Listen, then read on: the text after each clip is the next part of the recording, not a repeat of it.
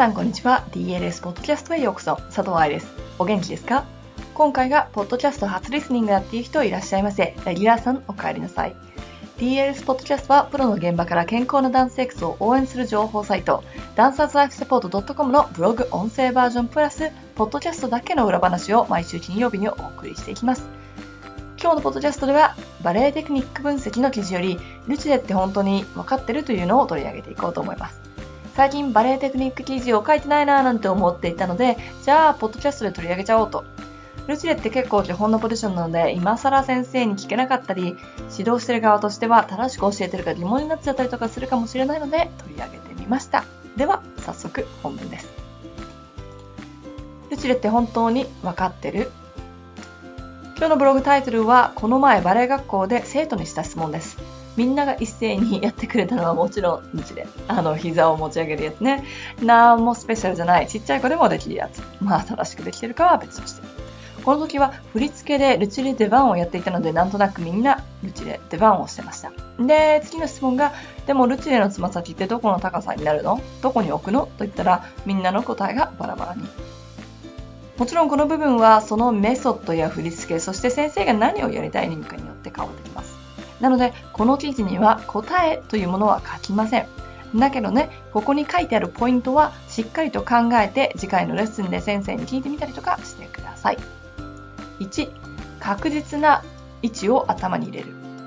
ここではデパンと言ったので前ですよね。前の位置が一番よくバーレッスンでも使われるし、バランスを取ったりピルエットで使われるポジションですからよく使いますでしょでもこの時、軸足の膝のお皿の前、斜め前上、斜め上につま先を置くんでしょうかね。それって小指の高さが膝のお皿のどこってこと？それとも足首が膝のお皿のどこってこと？考えたことありますか？多分ないでしょう。今焦ってる人たちいます？答えはもちろん最初に言ったようにいろいろですが、私が習ってきたのは、ルチレに上げているつま先がビエモジャンの上に乗るくらいというのです。でも先生によってはクルピエポジションから軸足の上をつま先がスライドしてきて延長線上というのもよく見ます。つまり先ほど私が挙げた例よりももっと軸足の方にクロスされているというやつ。ただこれを膝下が短い子がやるのはかなり至難の技です。届かないから。2、他に気をつけなければいけないことはそれ以外で気をつけなければいけないことっていろいろありますよね。なので代表的なものを2つ。骨盤をしっかりとまっすぐに。どういう意味だかわかりますか？本当に完璧にレントゲンで撮ってもまっすぐという人はほとんどいませんが、視覚的にまっすぐにすることは十分可能です。でもね、実際にはどれだけまっすぐにできているかよりも、パッセでルチレポジションに上がってくるときに骨盤をずらして上がってくる段差が多いんです。なので結果も上がって見えるし、通過ポジションが美しくない。そしてこれが速い動き、例えばピルエットの時であれば重心である骨盤がずれるため遠心力に引っ張られやすくバランスを崩してうまく回れません。軸足に胴足のつま先を引っ掛けない。これはバランスを長期に分かって取ろうとしているダンサーに見受けられます。これはジェスチャーレッグのハムストリングが完全にお留守になっているサインです。ジェスチャーレッグと軸足についてはもう記事にしてありますのでそちらを読んでください。こういうようなバランスをとってるからパロシャにキープ。パロシャにシャープさが足りないとか、ピルエット中にルチレのつま先が上下しちゃったり、ピケターンの時の後ろの足が低かったりしてしまうのです。3、ポジションをしっかりと理解する理由。どうしてこんな細かいことを説明しているか。これには深い意味があります。いくら解剖学を知っていても、バレエステップを知っていないと使えないから。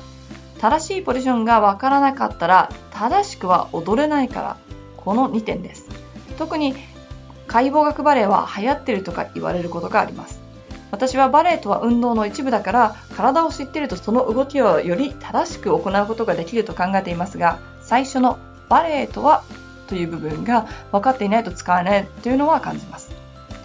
生徒の方でも先生に言われた注意をしっかりと理解するために解剖学があると便利だと思いますがバレエダンサーになりたかったらバレエ知らなきゃバレエ踊れなきゃダメじゃないですか。